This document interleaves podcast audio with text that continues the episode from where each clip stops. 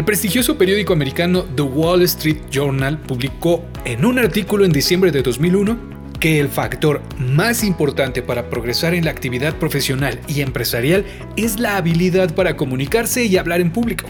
Alguien que no sabe comunicar no sabe dirigirse a un grupo de trabajo, no sabe transmitir lo que quiere de su equipo. En resumen, no sabe liderar. El orador nace o se hace.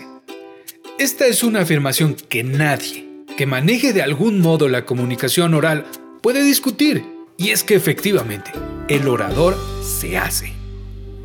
Estamos en el siglo XXI y el 75% de los puestos que compartan cierta responsabilidad llevan aparejada la necesidad de dirigirse a un grupo de trabajo, auditorio, junta de accionistas o equipo de inversores. Y este porcentaje continúa subiendo.